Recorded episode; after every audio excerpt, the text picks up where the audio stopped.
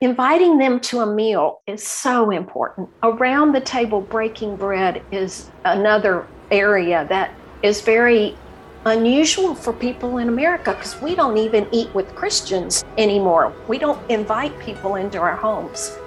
But by not inviting my Muslim friends into my home, I'm saying you really aren't important to me. You are listening to Our Urban Voices with Dr. Alphonse Javed, a podcast that presents Christian narratives through diverse voices that impact urban ministry. Here is your host. Hi, I'm Dr. Alphonse Javed. Over the past year, we have talked about the importance of Muslim ministry and why you and your church should be reaching out to Muslims.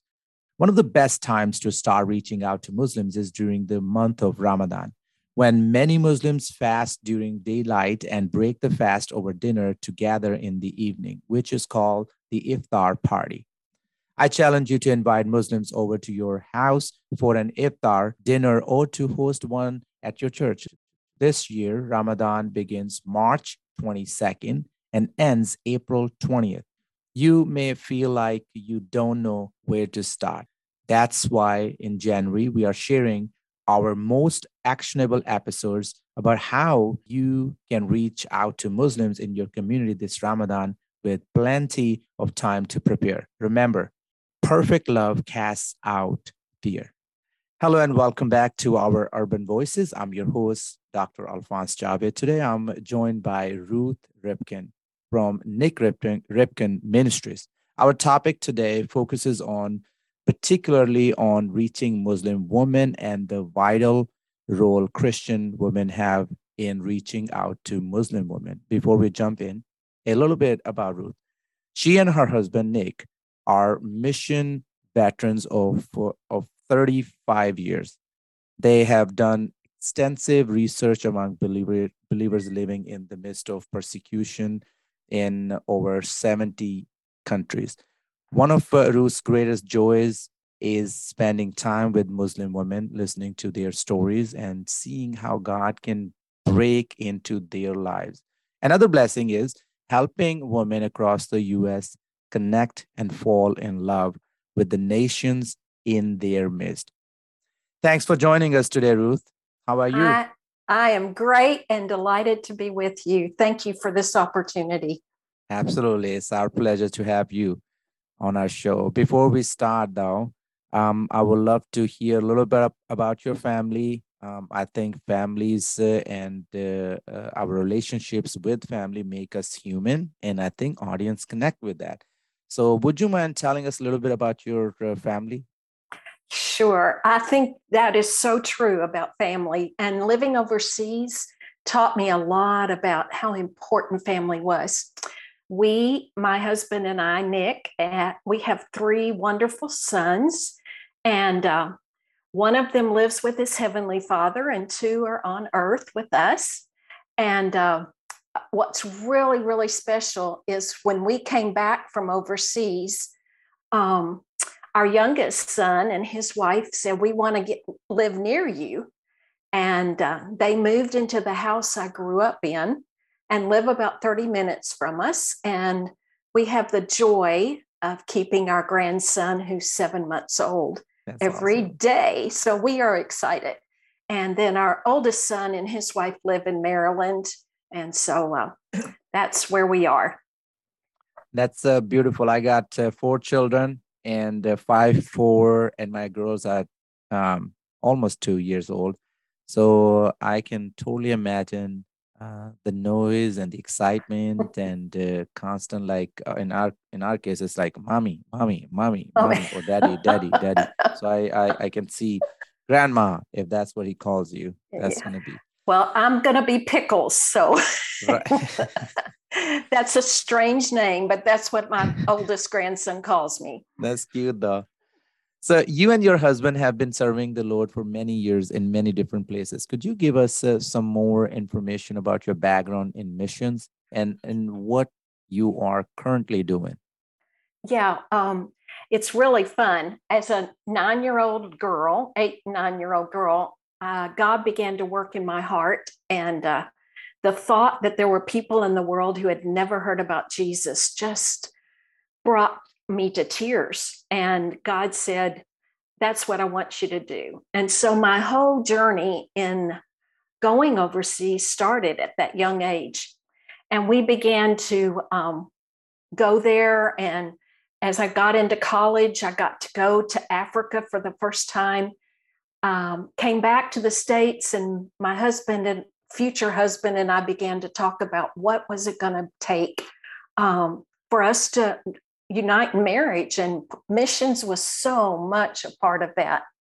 And I began uh, looking that direction when we went to my father to ask for permission to be married. Um, my dad did not ask my future husband anything. He asked me, What about your desire to go overseas? And I had the joy of saying, you know, that's what we want to do. And Nik and I want to do it together. And my dad looked at us and said, Then I bless you. I bless you if you're going to do what God has asked you to do. And uh, so we got married.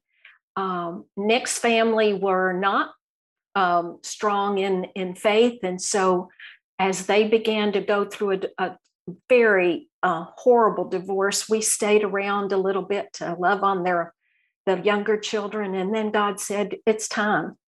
And uh, we packed up and went to the country of Malawi first. And in my mind, I was going to live the rest of my life in Malawi. Um, but God had another chapter in our story. In fact, He had many more chapters. We left there because of malaria, went to South Africa and lived there uh, seven years. And then God said, I need you to go to another part of, the, of Africa. And that's when my encounter with Muslims uh, became a reality as we moved from South Africa up to uh, Kenya and began to look at Somalis. And uh, God opened the door for us to do a lot of relief work there. And He taught me a lot about persecution, about what it is for Christians who live in places where it costs a lot.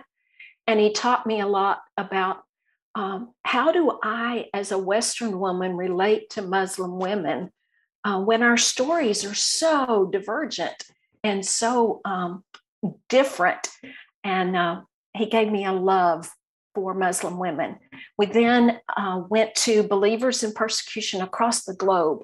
And I think that's where uh, our stories intersected. And hopefully, I can be a little help to your to your listeners. Yeah, uh, thank you so much for sharing. I think that gives uh, um, some idea where you're coming from. Uh, I'm talking about my uh, our audience. Uh, it gives them some idea where you're coming from as you launch into this uh, main topic of the ap- episode: why ministry specific specifically to Muslim women. Why, why does that need a special focus? Yeah, it's almost like they're a people group of their own and we we we have learned that it's going to take whole families who come to faith in order to survive in the midst of persecution. But we also realize that um, we're not going to be able to reach muslim women through men. And originally as we went to the nations i'm talking about the whole mission focus we thought, well, we'll go as families, but the men will be the front point of the spear as they go out and they share Christ. And as women, we'll stay home and take care of our families. And what we need to think about is that Muslim women um, are, are out there and they're not going to be reached by Muslim by men. And it's going to take us as families going. It's going to take us as women reaching out and uh, living out who we are, confident in who we are in Christ, and raising our children, especially our daughters, to be confident in who Christ is in their lives. Amen. And th- this is a very different idea because uh, even even in our churches, uh, the tradition is you give the man opportunity to speak and share about what the Lord is doing. It's just somehow people don't compute that families that they are reaching to are not just men, they are families. That means there are wives and husbands and uh, their children. and uh, with that even uh, um, i think when it comes to changing a nation and culture is uh, usually it's the women because they get to spend the formative years of uh, the That's children right.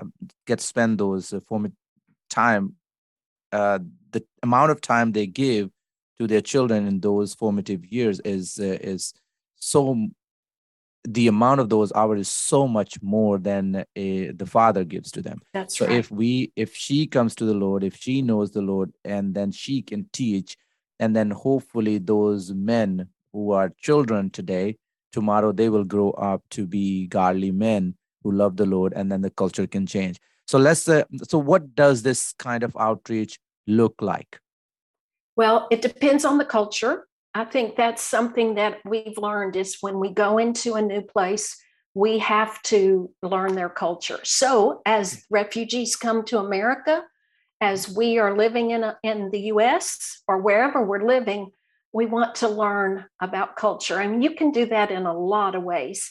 Um, I love to go and sit in a home with Muslim women mm-hmm. and talk about what are their what what are their stories and as you listen to their stories, you see where your story and their story intersect. Right. And that's the exciting part is the Holy Spirit just pricks your heart and says, mm. okay, this is an open, open door for you to walk through. Uh, right. You've got to be really sensitive to the Holy Spirit, but it right. does require a lot of time and a lot of effort. Right. Um, it's not something you can do as a drive-by shooting. You can't just think that God's going to open the door and you're going to walk in and it's all going to lay out.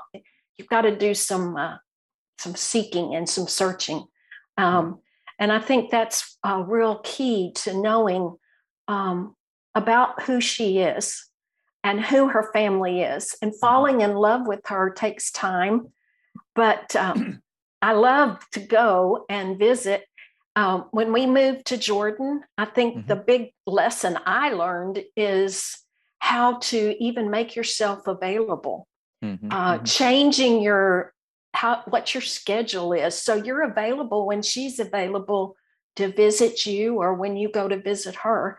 Um, I found I needed to put it on my schedule because mm-hmm. otherwise the day would go by and I had great intentions, but they never happened yeah. I had so many interruptions and so many things, but if it was on my schedule that I was going to go visit my friend, my neighbor, uh, it happened.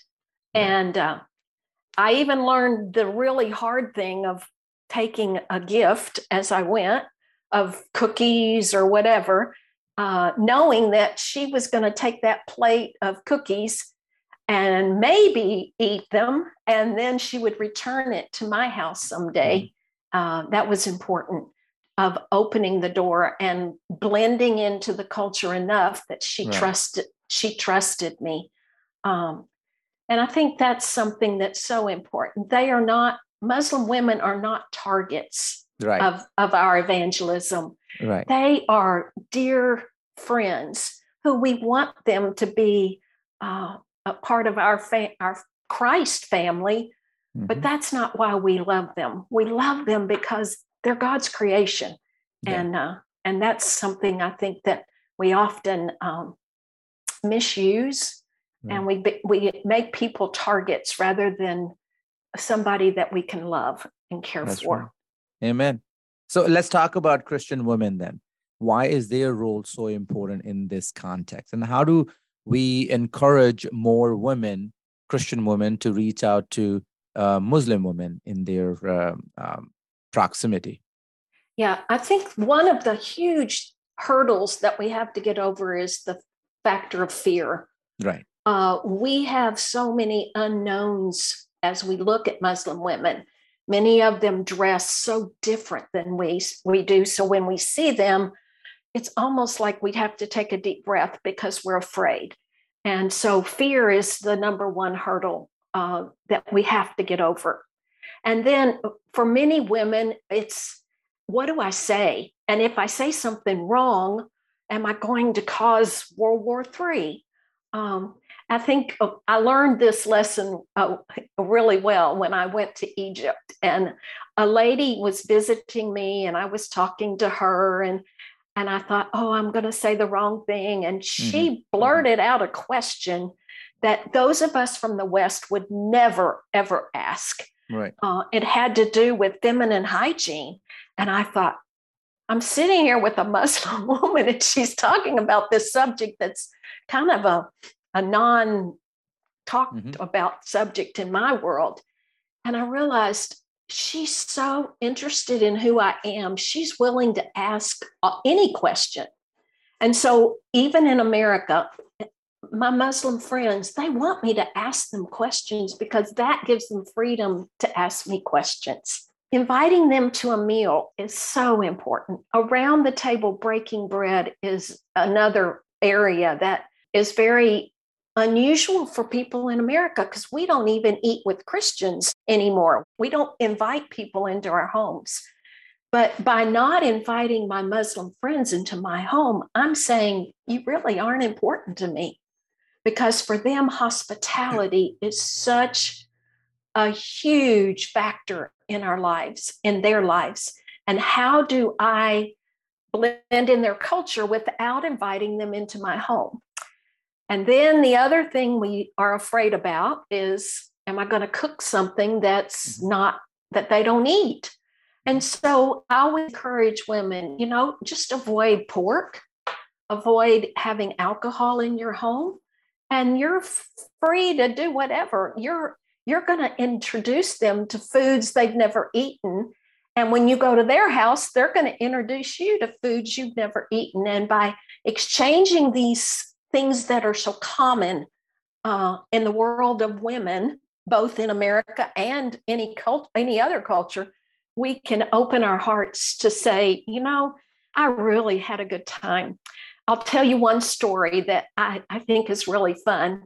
Is I went and spoke to a group of ladies. They were older than me, and we talked about um, you know, going out and how do we talk to Muslim women and what do we say and how do we get over our fear? And I challenged the women to do uh, what I call surfing uh, the international food aisle, aisle in a grocery store. And I said, go down the aisle, look for a Muslim woman, and then grab the box of couscous and say, Oh, I don't know what this is. Do you? And one of the ladies said, I don't think it'll work. And she went to the grocery and she began hovering over the international food aisle, called me and said, No, I haven't met any Muslim woman. I still don't think it works.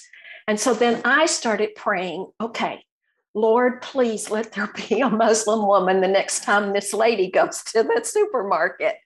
And there was.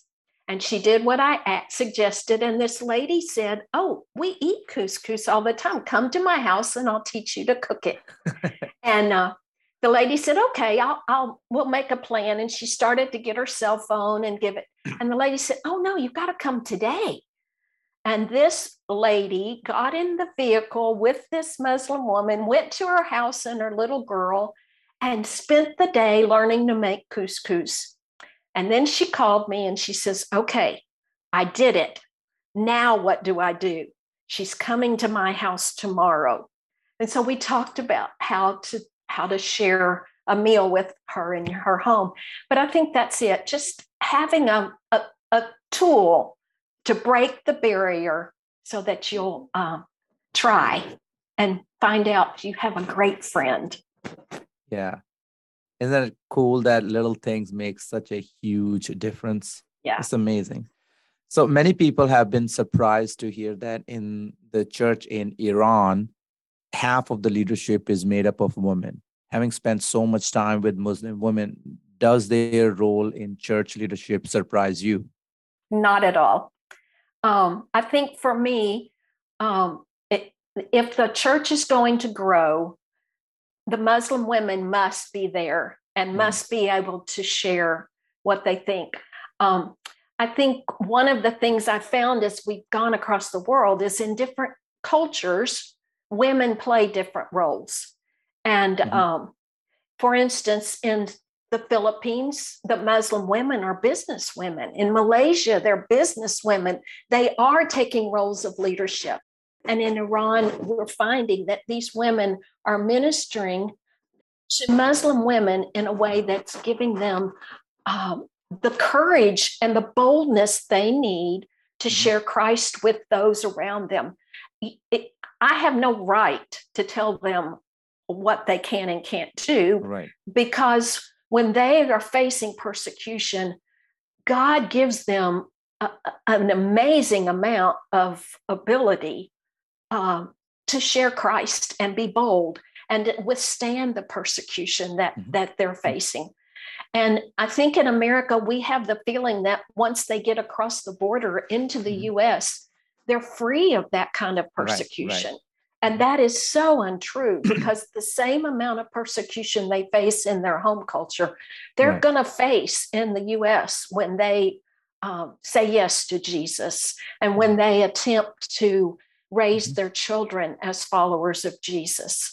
Mm-hmm. So, those of us who live in the West, we, as I've said, you've got to learn culture before you make a statement uh, that says in boldness, no, you can't do this. Right. Um, and and uh, we must be open um, to their culture and realize they have roles that are very different than my role as a woman. So mm. no, it doesn't surprise me at all.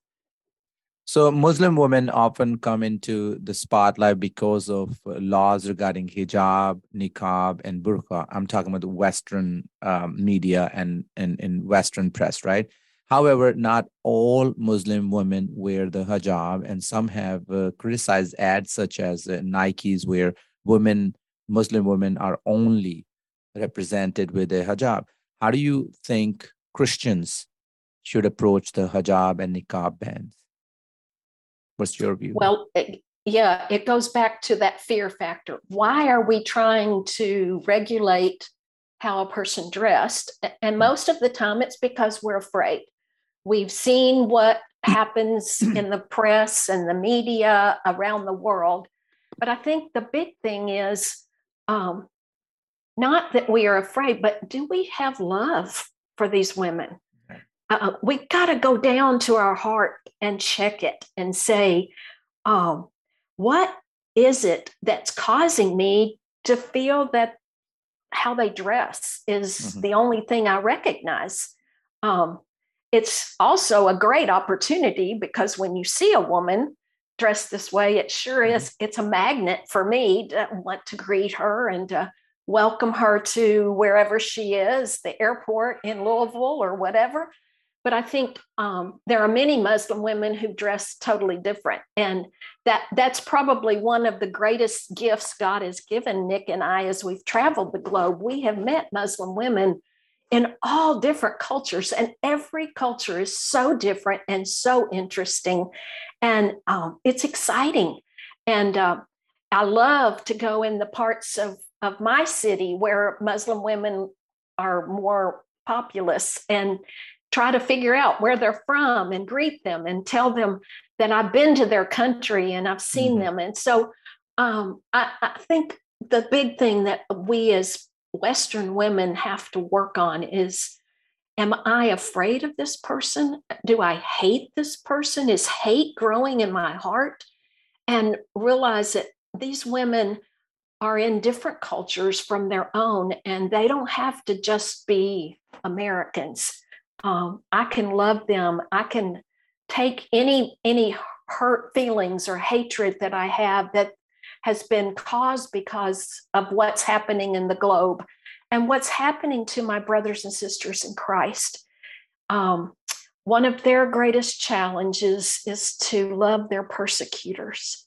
Yeah. And if they can love their persecutors, yeah. I certainly can love the right. people who are from their culture and you know who are persecuting them and uh, who are living in my country.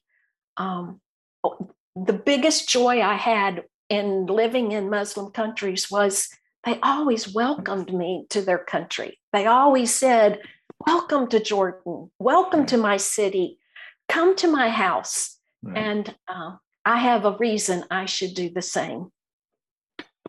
talking about the, how they are, you know, treated there and what they have to deal with, and fear here uh, against them, adding to that uh, um, existing um, persecution that the women go through in Muslim world, anyways.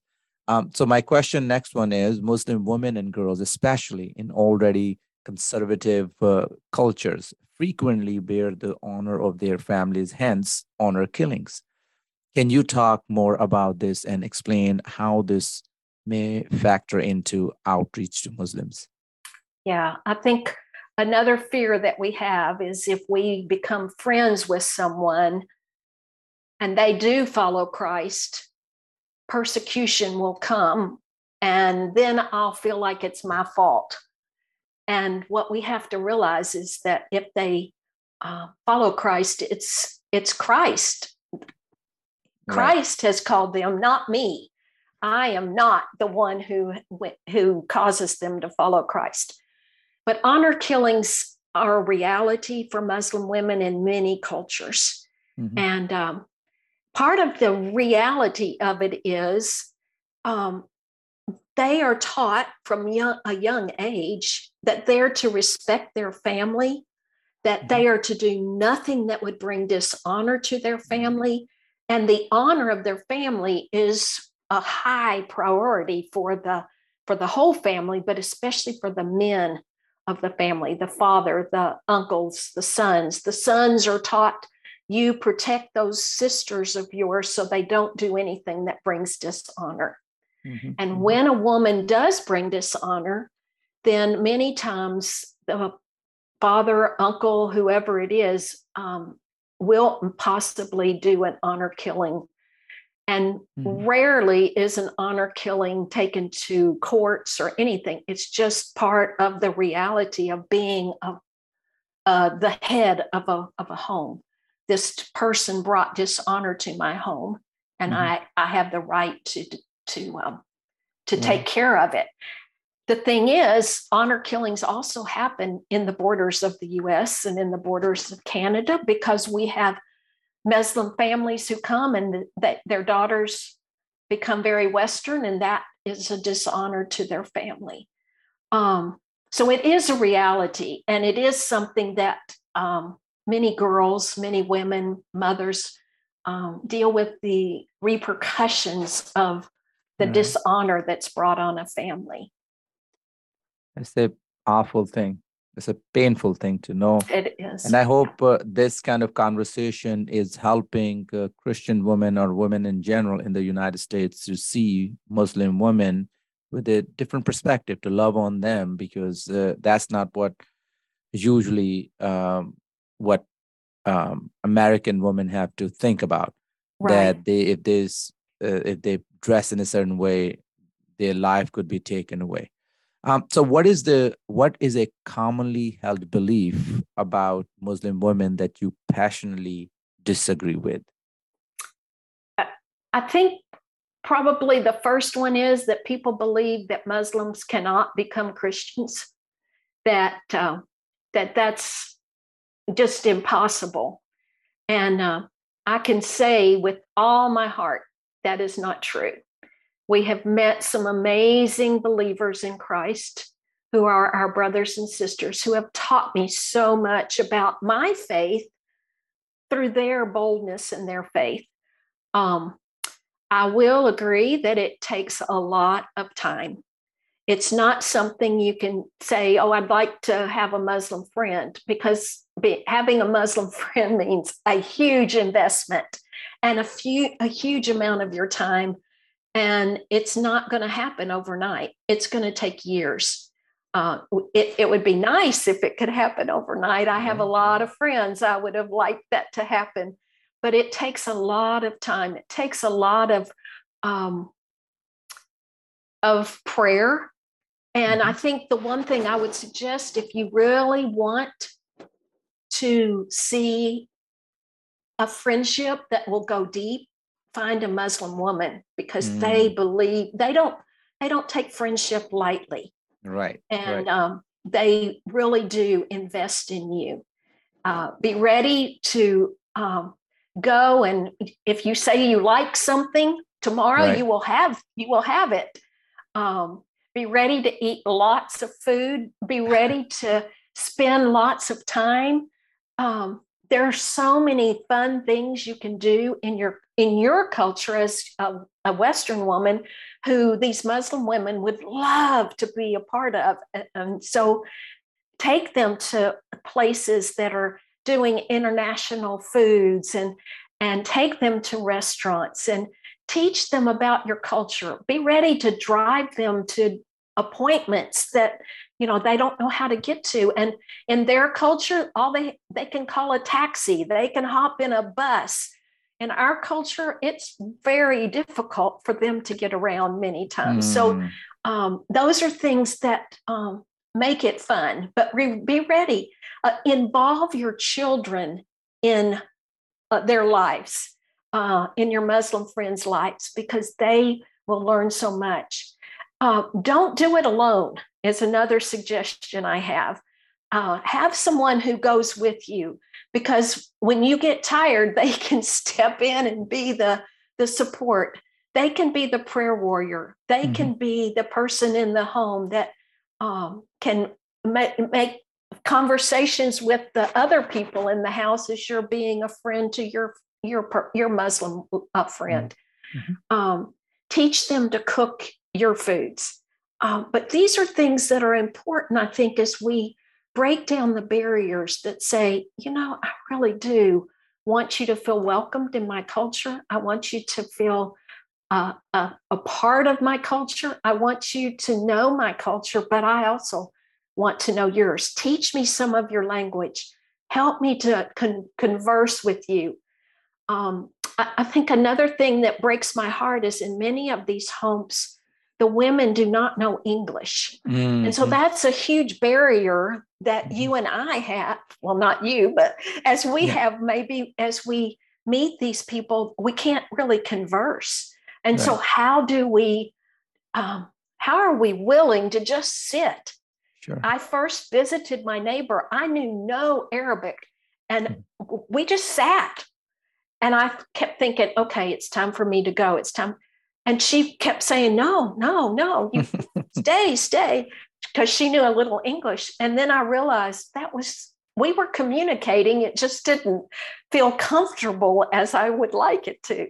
So, yeah, I think there's lots of ways we can bridge that gap and be part of um, seeing Muslim women loved, um, seeing them seen, because often they feel unseen, and Mhm. seeing them uh, uh, open the opportunity for me to tell my story as I listen to her story, and then let her see Christ in Yeah. me.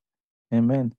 I yeah, I, I agree. Silence. Uh, um, we are very uncomfortable with silence in our culture here, but over there, it's so comfortable. You just sit around. I mean, the family Mhm. just sits, and Yeah. even um, now, of course, there is also TV and everything that we have. But in in most of the even here, it was same thing. Early days, people just sit.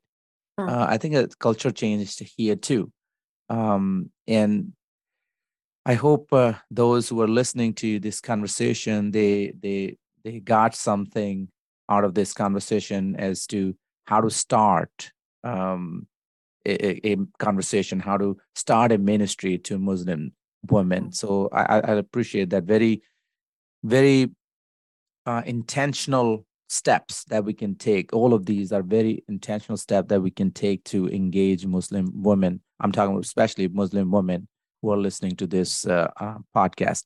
So, as we wrap up, is there anything else, Ruth, that you would like to add? Well, I think um, the one thing I would like to say is if you haven't attempted to be a friend to a Muslim woman, I challenge you to find someone. Begin praying today that God will give you the blessing of having a friend from a Muslim culture. Mhm. And then I challenge you to see what God will do with that. And I will Mhm. pray for you as you do that. Amen. Amen. So if listeners wants to get in touch with you and your ministry, what are the easiest ways? Number one is to email me at ruth, ruth at nikripken.com, ruth at nikripken.com, or go to our website, nikripken.com. And on there, there's a way to contact me down toward the bottom. And I would love to communicate with you. And, and if you have questions, uh, I don't have all the answers, but I sure have a God who knows all the answers. Amen. Great. That will also be included in the episode's descriptions.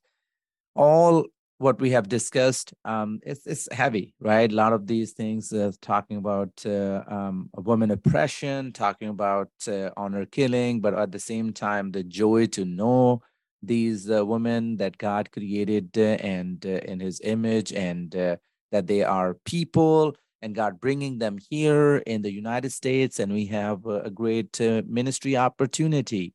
Um, so all of these things are wonderful and heavy topics. So I want to close with a joke. So uh, tell tell us a joke.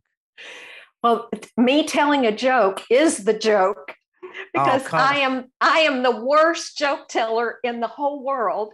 And my children laugh at me all the time because I usually forget the punchline. Okay. Uh, and so, Tell me a joke. I want to really hear that one. All right. My grandson loves to tell me jokes. So here is one of his. Why do dinosaurs not go on a date? Why? Because they're all dead. Oh, that is wonderful one. Yes. This is really funny one. You see, that's good.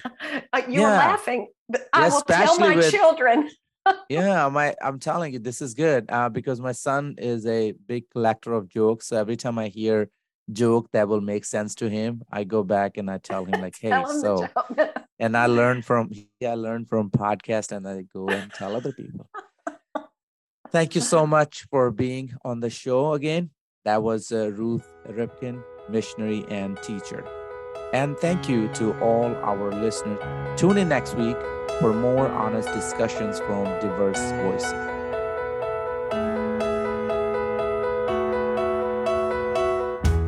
You've been listening to Our Urban Voices with Dr. Alphonse Javed, which presents Christian narratives through diverse voices that impact urban ministry. Please check back for new episodes every week.